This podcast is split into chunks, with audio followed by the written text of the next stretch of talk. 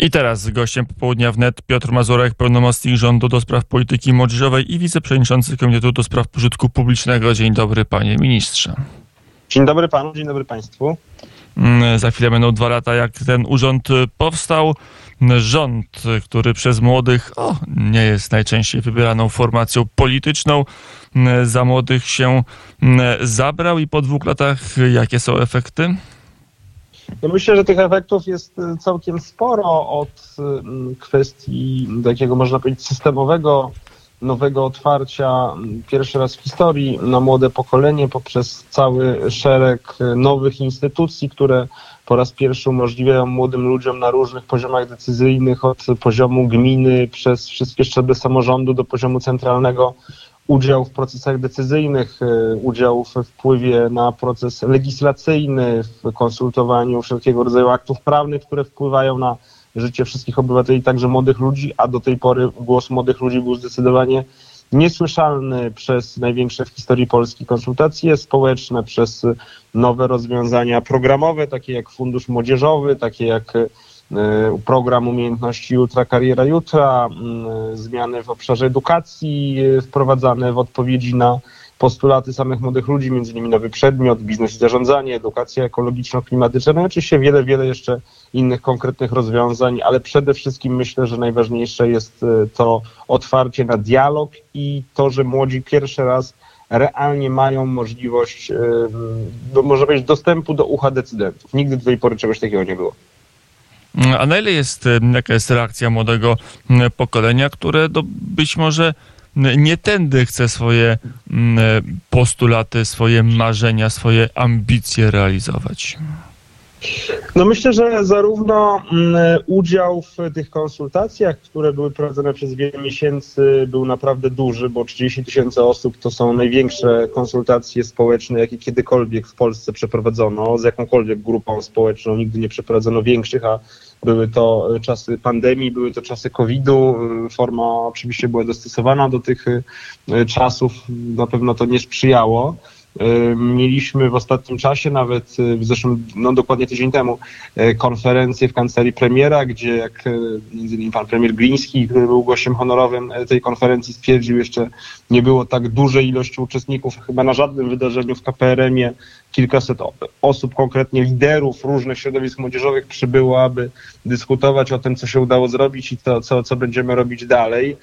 Bardzo duża ilość również uczestników wszelkich innych tego typu debat, gdzie się spotykamy regularnie, cały czas z różnymi środowiskami, setki spotkań przez te dwa lata. Widać, że to, to zaangażowanie jest. Oczywiście nie wszyscy młodzi ludzie mają takie same poglądy polityczne czy ideowe, jak dzisiejszy rząd, jak Prawo i Sprawiedliwość. I nigdy tak nie było, że jakaś istotna większość młodych ludzi popierałaby jakikolwiek rząd, ale myślę, że młodzi ludzie, ci, którzy merytorycznie patrzą na konkretne polityki publiczne, muszą przyznać, że, bo po prostu jest to fakt, że nigdy do tej pory żaden rząd nie zrobił tak dużo dla młodego pokolenia, jak rząd Prawa i Sprawiedliwości.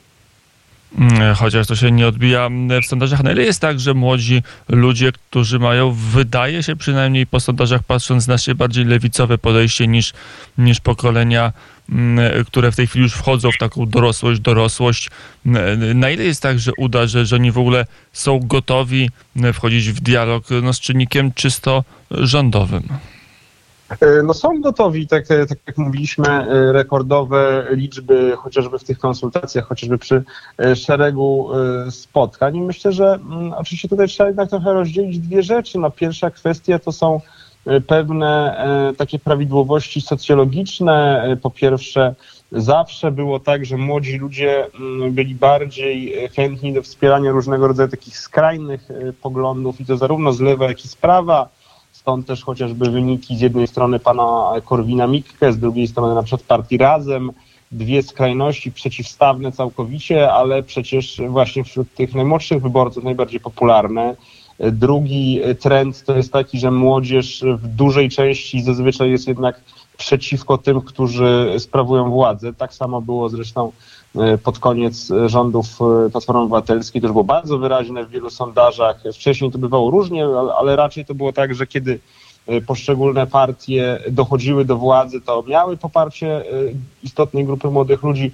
Później po pewnym czasie zwykle to, to poparcie przechodziło do innych ugrupowań, więc to są pewne takie tendencje stałe. Ja tutaj myślę, że również jako politolog mogę powiedzieć, że, y, że, że tak było, jest i będzie, dos- jeżeli chodzi o takie pewne reguły systemowe. Natomiast zupełnie inną kwestią jest y, kwestia konkretnych rozwiązań, które są wprowadzane i tutaj mamy się czym pochwalić. Oczywiście doskonale wiemy, że część młodych ludzi podejmuje decyzje wyborcze z przyczyn znaczy, takich ideologicznych. No, to jest y, zupełnie inny temat, ale my dajemy tym młodym ludziom, którzy podchodzą w sposób merytoryczny do sprawy, bardzo konkretne argumenty, bo każdy młody człowiek może sobie porównać, ile płacił podatku zarządów y, Platformy PSL-u, czy ile by płacił, gdyby te rządy były w tej chwili, a ile płaci teraz do 26 roku życia, nie płaci nic, powyżej też płaci dużo mniej, bo jest kwota wolna od podatku 10 razy wyższa aniżeli była zarządów naszych poprzedników, e, prawda, na kwestię płacy minimalnej, która dotyczy przede wszystkim młodych ludzi,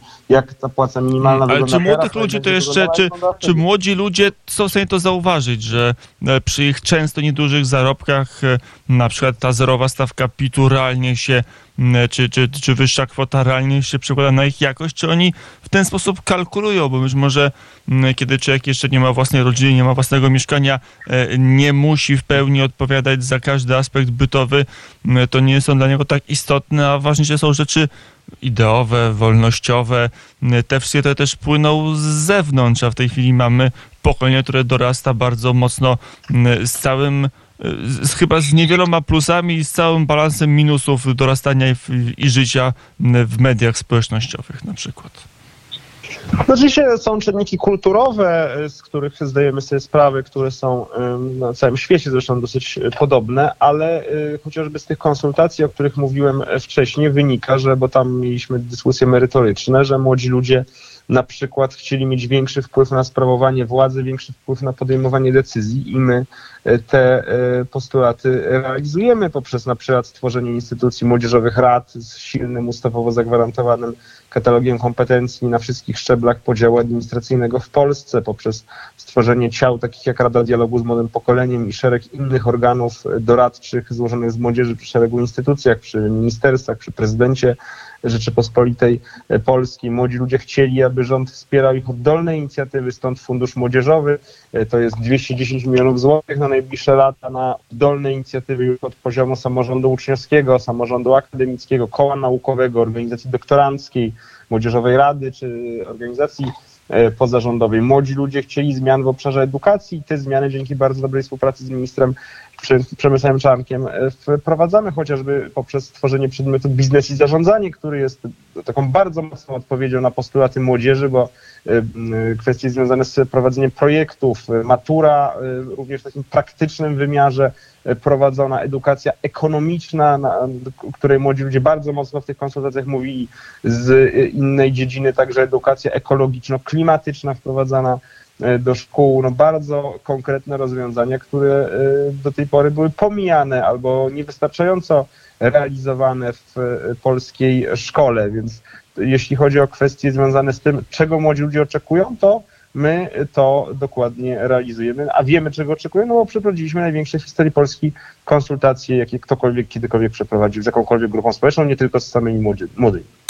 Mm, to jeszcze jedno pytanie, a gdyby było e, tak, że ci młodzi faktycznie mieliby, no, może nie większy, ale dominujący wpływ na rządy, to jaka byłaby wtedy e, Polska? Bo wiele osób mówi, w tym nie ukrywam, że ja też mam podobne pojęcie, że to najmłodsze pokolenie być może Mm, jest trudnym pokoleniem, które bierze z jednej strony najbardziej radykalne postulaty e, polskiej czy światowej lewicy, najbardziej libertyńskie, jeżeli chodzi o światopogląd, to życie, także to intymne i najbardziej e, libertariańskie ze strony wolnościowców gospodarczych, gdzie w zasadzie patrzy na państwo jako na opresję, jest bardzo mało współczujące, bardzo mało empatyczne, bardzo mało gotowe poświęcać się dla e, innych, czy, czy też taki ciemny obraz najmłodszego pokolenia jawi się z tych konsultacji, które pan minister przeprowadził?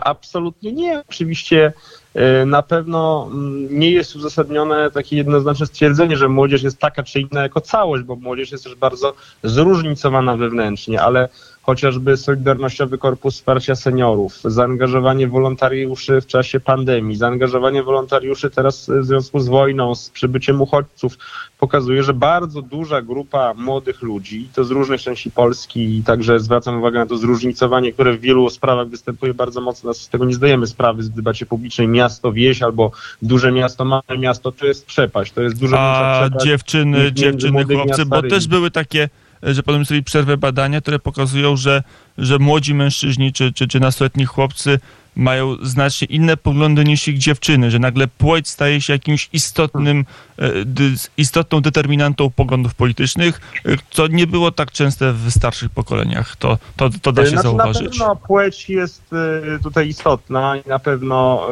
widać wyraźnie, że no to również z przyczyn kulturowych faktycznie młode dziewczyny mają nieco inny punkt widzenia na wiele kwestii, a młodzi faceci, młodzi chłopcy inne. E, tutaj na pewno się z tym zgodzę, ale także no, podkreślam to zróżnicowanie geograficzne, bo ono jest zdecydowanie pomijane niestety w bardzo wielu analizach, a jest bardzo istotne. Ale jeszcze kończąc sam ten poprzedni wątek tej empatii, tego takiego zaangażowania wspólnotowego, no więc jest wiele przykładów, że jednak młodzi ludzie chcą się angażować, chcą pomagać innym, stąd też Fundusz Młodzieżowy jest również z jednej strony narzędziem realizacji postulatów młodych ludzi, ale jest także narzędziem formowania młodych ludzi, utrwalania tych postaw, ten, żeby ten wolontariat nie był tylko akcyjny w sytuacjach kryzysowych, żeby zachęcać młodych ludzi do tego, żeby pomagali innym. Na to będą konkretne środki finansowe, 210 milionów złotych na najbliższe lata. Do tego będą także konkretne instrumenty prawne, stąd też chcemy także zreformować i zdecydowanie poszerzyć program Korpus Solidarności, realizowany już od pewnego czasu w Narodowym Instytucie Wolności, ale chcemy go poszerzyć e, wspólnie się z panem e, premierem Piotrem Glińskim, tak aby on zdecydowanie był umasowiony i aby młodzi ludzie również w takim masowym wymiarze uzyskali no, pewne zachęty do tego, aby pomagać, aby być wolontariuszami długoterminowymi, aby to mocniej było liczone chociażby przy rekrutacji na studia czy przy systemach stypendialnych. Tutaj wspólnie z między innymi panem minister Orłowską już przeprowadziliśmy pewne zmiany, jeśli chodzi o stypendium prezesa Rady Ministrów, y, pana premiera Morawieckiego, tak aby wolontariusze, społecznicy mogli mocniej e, e, także no, mieć, łatwiej uzyskać stypendium premiera, ale to, co pan powiedział, ta pewna opinia, z którą ja się nie w pełni pełni na pewno, co najmniej nie w pełni zgodzę, że młodzi są tacy egoistyczni, można powiedzieć, to w dużej mierze przecież jest produkt tej, tej, takiej ogólnej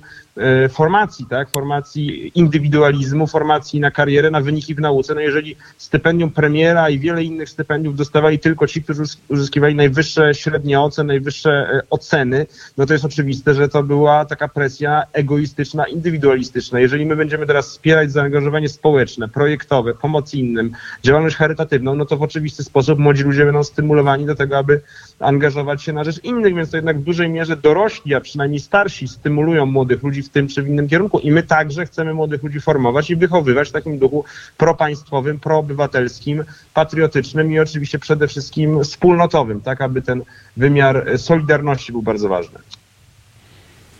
Panie ministrze, a w ogóle jest taka możliwość, żeby uformować młode pokolenie? W ogóle wasze działania mają wpływ i mają realne przełożenie na postawę młodych ludzi? Może oni się formują na tyle niezależnie od nas, że wszelkie wysiłki są no, przynoszą znikome efekty, tak powiedzmy. Wie pan, no ja na przykład y, obserwuję y, takie spontaniczne, y, na przykład 1 sierpnia, prawda? No, cały szereg różnego rodzaju form, bardzo różnych, od takich bardziej tradycyjnych po zupełnie nowe, jeżeli chodzi o upamiętnianie powstania warszawskiego. Oczywiście takich różnych przykładów moglibyśmy podać więcej. No ja tutaj też mówiłem o y, okresie pandemii czy o przybyciu uchodźców wojennych. Y, no są przykłady pokazujące naprawdę takie masowe zaangażowanie młodych ludzi w pewne takie formy wspólnotowe. Tylko myślę, że to musi być w dużej mierze e, odpowiednio e, przygotowane. To musi być także e, pewien, w pewien sposób promowane. E, I sądzę, że na przykład te zmiany w obszarze stypendialnym, w obszarze rekrutacyjnym, aby ludzie, którzy się angażują, którzy są społecznikami, wolontariuszami, którzy pomagają innym, pomagają także sobie oczywiście, bo zyskują na przykład doświadczenie, kontakty, wpis w CV, tak, ale to zdecydowanie było za mało promowane. No myśmy za bardzo zdecydowanie jako wspólnota pozwalali młodym ludziom na ten wyścig szczurów i, i na takie egoistyczne, e, indywidualistyczne podejście do rzeczy. Za mało było tej wspólnotowości. Myślę, że sytuacje kryzysowe, trudne, które cały świat e, dotknęły w 2020 roku i w latach e, kolejnych, pokazują, że to nie jest, może nie, nie wiem czy najważniejsze, ale na pewno nie jest wszystko, prawda? I ten wymiar wzajemnej pomocy, wzajemnej solidarności jest bardzo ważny. I myślę, że jednak polityka państwa, to co jest premiowane, co jest finansowane, ma istotny wpływ również na pewne tendencje, które także u młodych ludzi widać i my się staramy te tendencje zmienić, myślę, że z korzyścią dla wszystkich i dla młodych i dla wszystkich innych. Mm, Powiedział Piotr Mazurek, pełnomocnik rządu do spraw polityki młodzieżowej. Dziękuję bardzo panie ministrze za rozmowę. Dziękuję i pozdrawiam serdecznie. Do usłyszenia.